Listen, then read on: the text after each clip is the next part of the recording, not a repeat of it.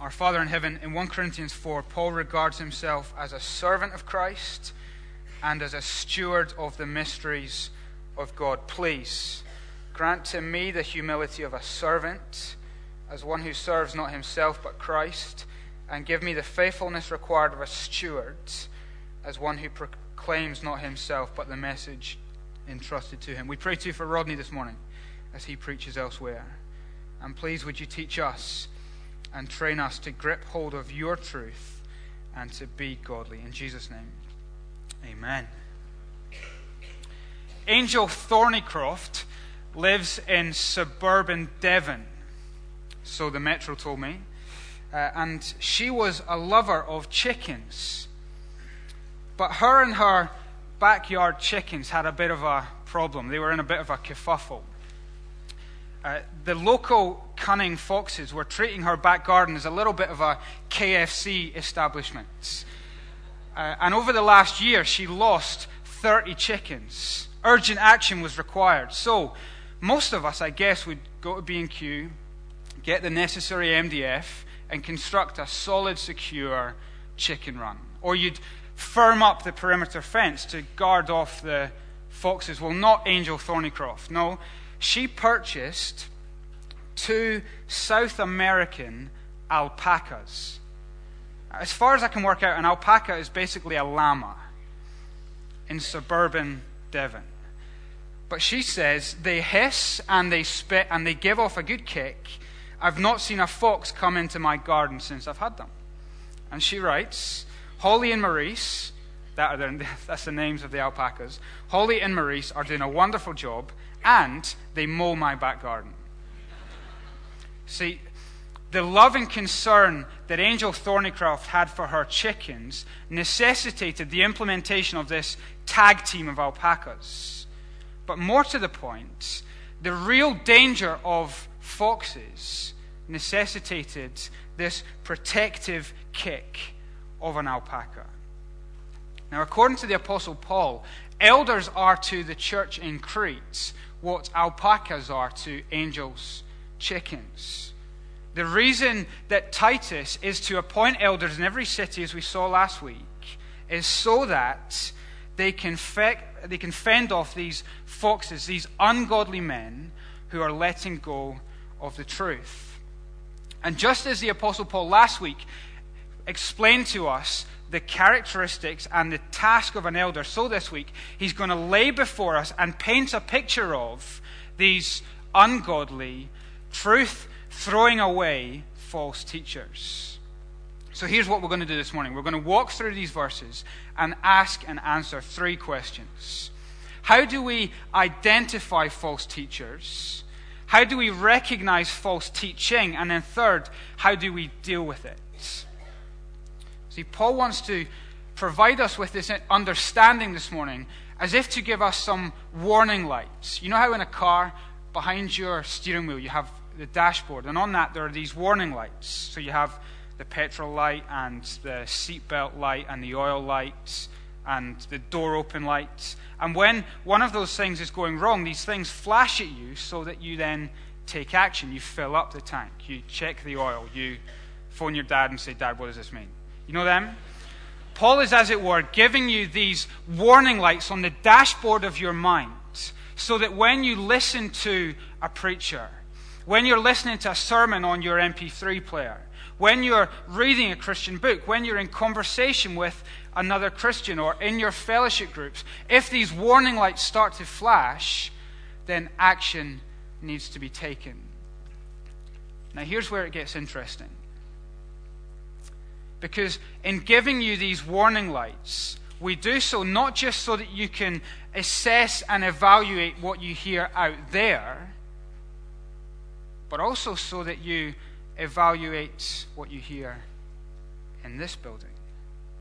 No preacher is above the evaluation of God's word. No pulpit is beyond the inspection of the scriptures. So that as you read Titus this morning, you should be evaluating me and my life and my godliness.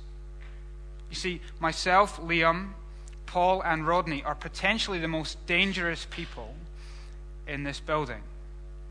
And so, for the sake of your own soul, for the sake of Charlotte Chapel, you should be evaluating those who stand in this pulpit to see well, are they alpacas or are they foxes?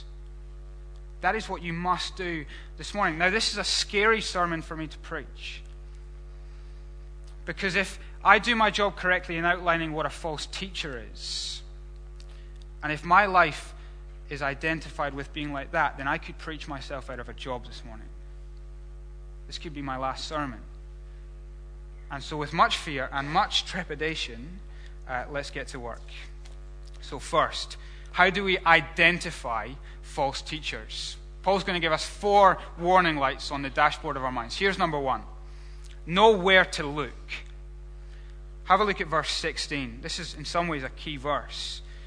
Paul says of these false teachers, they claim to know God.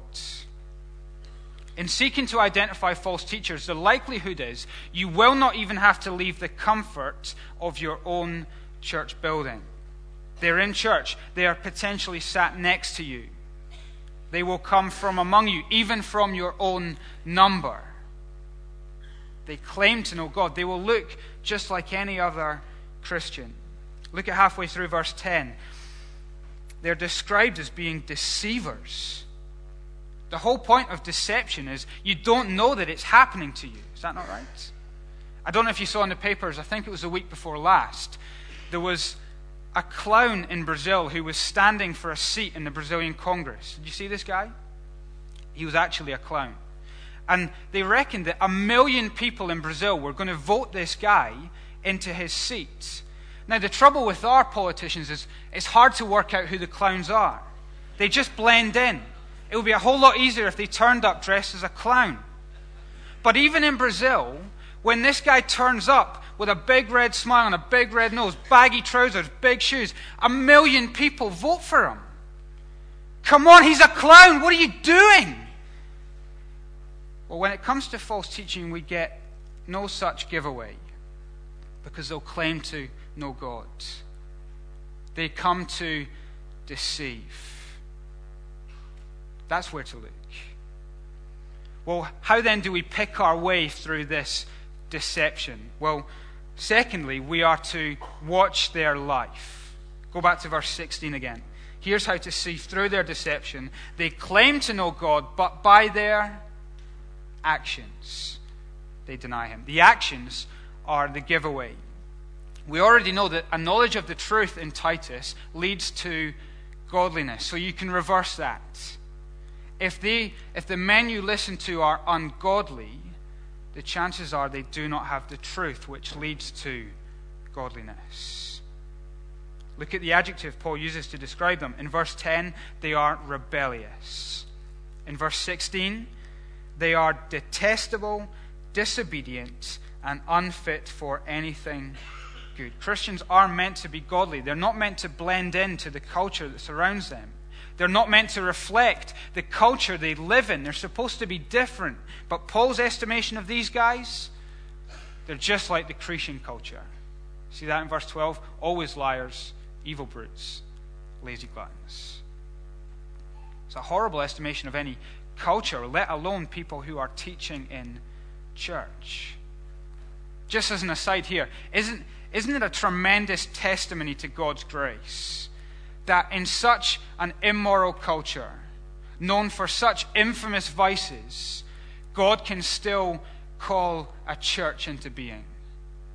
That in a place known for its ungodliness, God can call people out of that to know the truth and to be godly. Calvin says, a 16th century reformer, he commented, as if in the midst of hell, the church of Christ held a position. There is hope for Edinburgh, isn't there? If there can be a gospel witness in Crete, then there is hope for Edinburgh. Anyway, back to the point. Pastor teachers are meant to be godly. So the giveaway of false teachers is that they are not. They are ungodly. Behind their talk is meant to be this godly walk. So watch their lives. Observe who they are when they are not in the pulpit. How are they with their family? How are they at home? How are they when no one knows they're looking?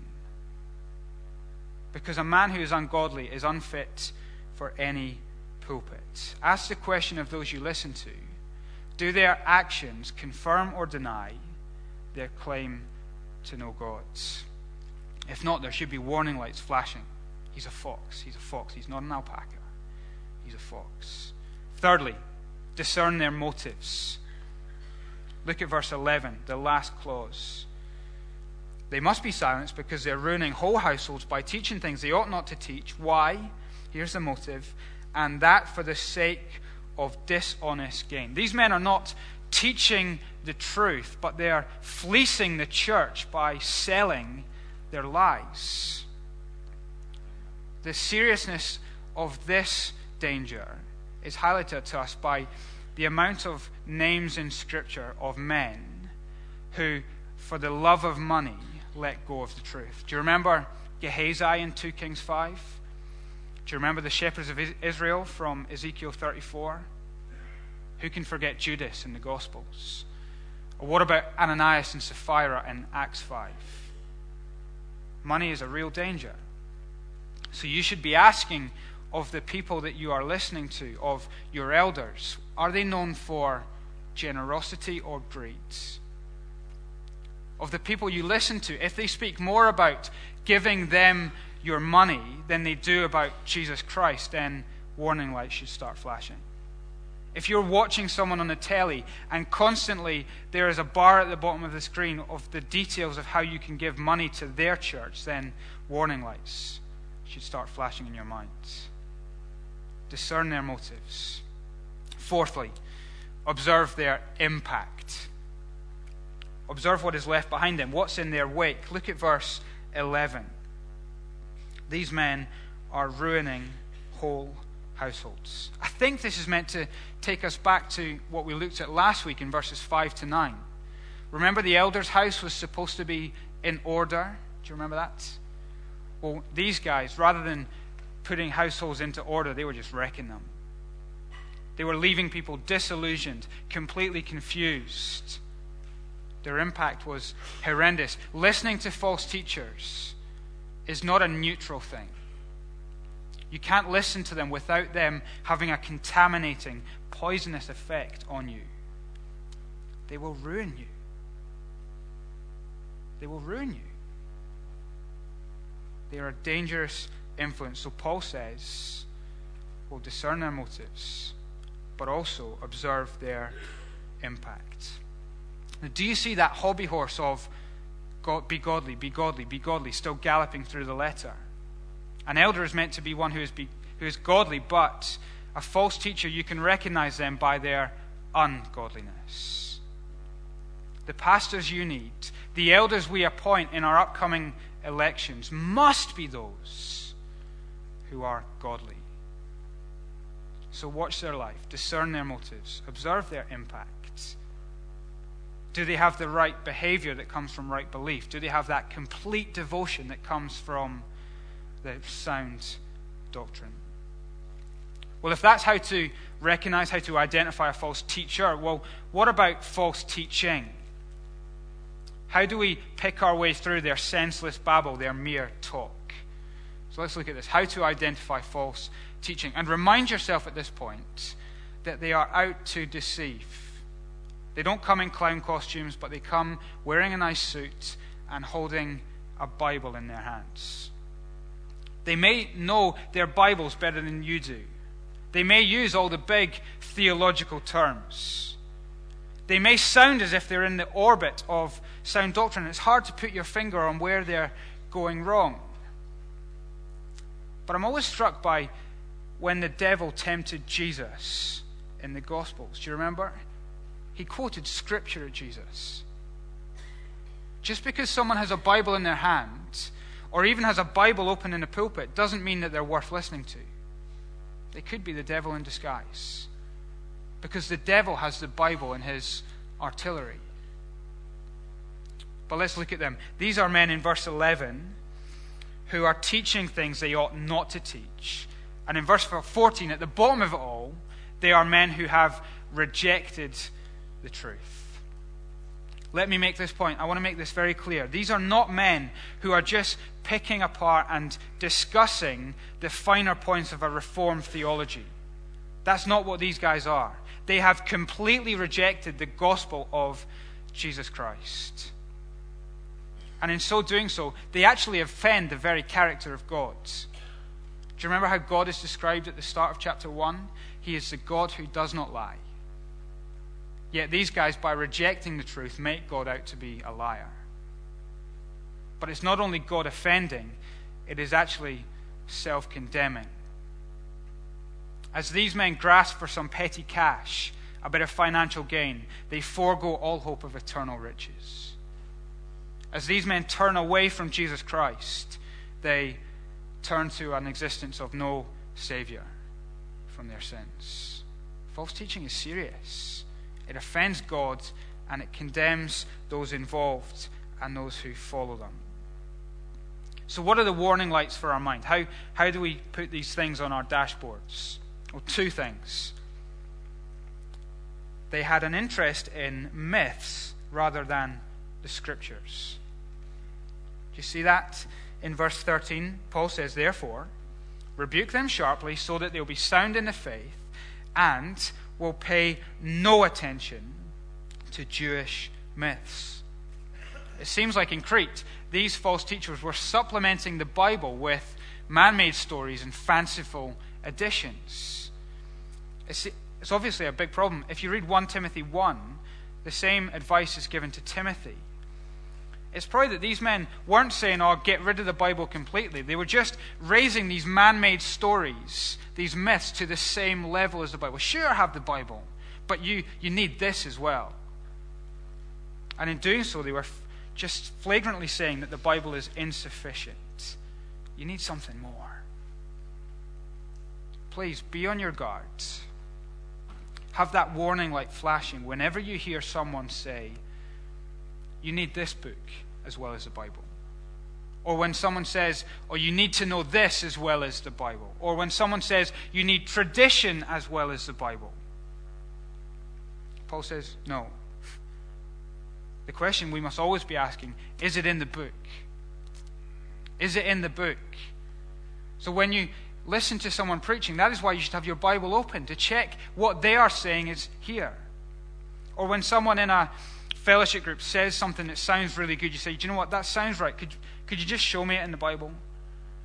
Or when someone gives you wise advice, you say, Yeah, that sounds wise, but can we just run it past the book? Is it in the book? Do you remember the Bereans in Acts 17? They're described as always examining the scriptures so that they might see if what Paul said was true. That must be us. Is it in the book? Is it in the book? And if it's not, it is to be rejected as a myth, not accepted as truth. At the heart of all false teaching is to grasp onto myths is to let go of Scripture. But secondly, a second warning light for your dashboards they were concerned about ritual rather than Jesus. Look again at verse 14. Paul writes, And will pay no attention to Jewish myths or to the commands of those who reject the truth. To the pure, all things are pure, but to those who are corrupted and don't believe, nothing is pure. In fact, both their minds and their consciences are corrupted. These men were obviously demanding obedience to certain commands, the observation of certain rituals to be a real Christian. It seems that one of them in verse 10 must have been circumcision.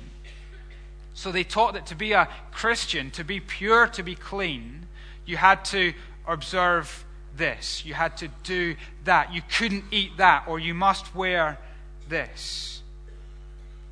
Paul says, no, no, no, no. You've got it all wrong external things, ritual things, the observing of anything cannot make a corrupt man pure.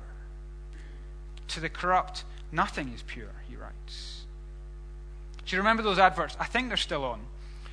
They, they had a woman walking around the kitchen, and I can't remember where the germs came from. Maybe she sneezed, and on her hands came this kind of luminous green glow. Do you remember that? And as she goes around the kitchen, she prepares some food, and the green glow goes to that, and then she goes and touches her baby and the baby turns green. And by the end of the advert, everything in the kitchen is green. The corruption just spreads. Well, Paul says the corruption of our hearts is like that.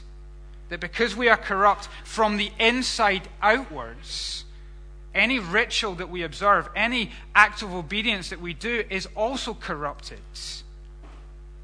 To those who are corrupted, nothing is pure. I mean, Jesus said this, didn't he? Are you so dull? Jesus read, Jesus said. Do you, don't you see that nothing that enters a man from the outside can make him unclean? For it does not go into his heart, but into his stomach and then out of his body. What comes out of a man is what makes him unclean. For from within, out of the heart, comes evil thoughts, sexual morality, theft, murder, adultery, greed, malice, deceit, lewdness, anger, slander, arrogance, and folly. The point is, obedience to any command or an observance of any ritual cannot make a corrupt person pure. But rather, the corruption of your heart will corrupt anything you do. It's as foolish as trying to clean your heart with Cillit Bang. Bang! The dirt's still there. It doesn't work. See, this is where the glory of the gospel shines forth. And I think, I think it's why in chapter 3, when Paul explains the gospel, he uses the language of washing. Paul writes, He saved us not because of the righteous things that we have done, but because of His mercy. He saved us through the washing of rebirth and the renewal by the Holy Spirit. False teaching will say, if you do this, then you'll be clean. The true gospel says you're so corrupt you can do nothing. You need Jesus through his death on the cross to cleanse you, to give you a new heart, a pure heart, so that then to the pure all things are pure. Warning lights should be going off in your mind when anybody says, Oh, you have to go here once a week or you have to do this five times a day, or you have to say this that many times. No, to say that is to render the work of Jesus on the cross as insufficient, as incomplete. The elders we need as we look to elect them, the pastors we need, are those who teach the whole Bible and only the Bible, and who exalt the person and work of Jesus as the only way to salvation. So, if, if that is how to recognize false teachers and that is how to identify false teaching, what is Titus's tactic to be? What do we do? Well, in a sentence, Paul says, Those who oppose the truth are themselves to be opposed. Paul gives Titus two commands. Firstly, look at verse 11. They must be silenced shut them up, remove them from further influence, take away their platform, remove their privileges, silence them. No discussion, no committee meetings, silence them. Now, this goes against everything our culture, our society tells us. I went to a conference the week before last, which was a conference for religious and moral education in our schools. And it was run by Christians. But the repeated refrain throughout was teaching is not telling, but it's only facilitating a decision. That is, we do not teach Christianity as the truth in our schools, but we just teach it as one voice among many. We just teach it alongside Buddhism, Islam, Hinduism, Catholicism, uh, humanism, and we just lay them before the kids and say, okay, you decide which one's good for you. Paul says, no. We're not just a truth, we're not just one voice among many, but this is the truth. And Paul says, silence those who oppose. If it does not come from the God who does not lie, it can only come from one other place from the Father of lies the devil. The reality is, false teaching will send people to hell. That is the seriousness of this. If you reject the Bible and reject Jesus, then there is no Savior left. So Paul says, silence them. The word actually means muzzle. Put a muzzle on them. This week I went for a walk at Cramond on my day off. And it was a glorious day, and all, all the people were out walking their dogs. And the dogs seemed, when they went in the sea, they seemed to run towards me afterwards. And I came home soaking. But as I sat by the sea, I saw this big dog charging towards me.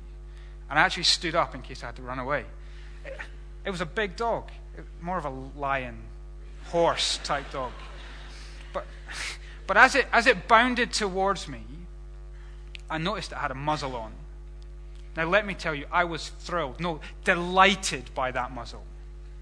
Because it meant that dog could not rip me limb from limb. Paul says that is what you are to do to those who teach what is false. Muzzle them.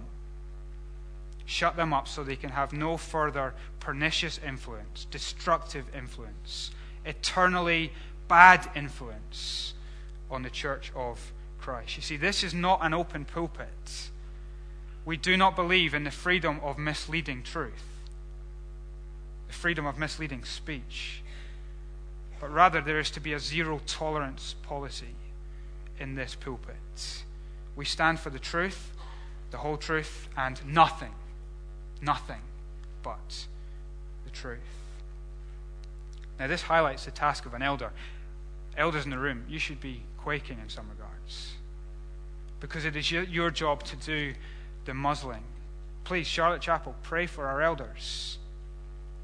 You should be glad that they are going through a, a grueling eight week training course. They meet this afternoon so that they can know what is true and discern what is false.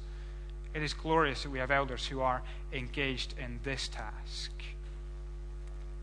And they're doing that for you. Secondly, as well as silencing them, they are to be rebuked.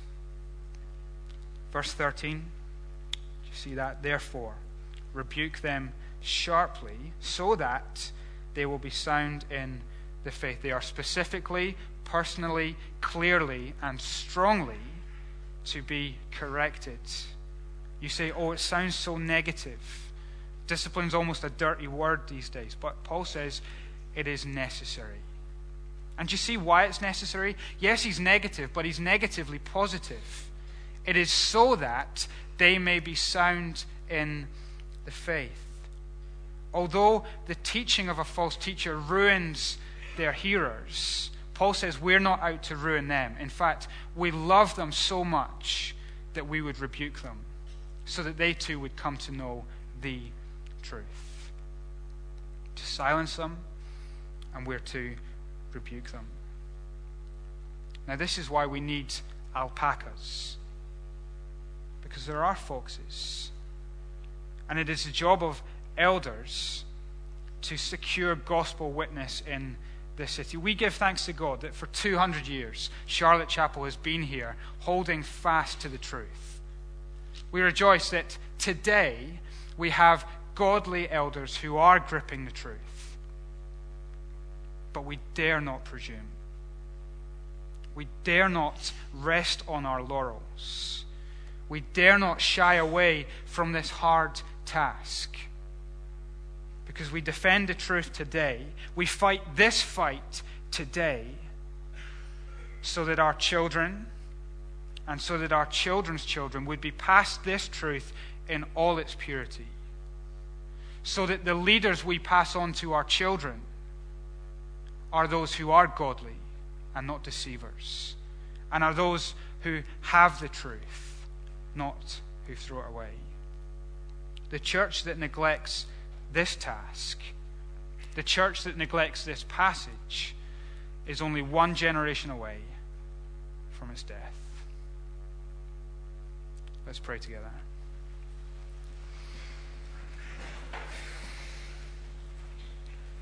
Praise to the Lord, who, when darkness and sin are abounding, who, when the godless are rampant, all goodness confounding, that you break forth as light, that you scatter the terrors of night, and you grant to surround your saints with mercy. Father, that is our prayer. Please, would you break forth as light in this city And would you scatter the terrors of night that the gospel witness from Charlotte Chapel and from other churches would proclaim the truth and exalt godliness. And we pray this in Jesus' name. Amen.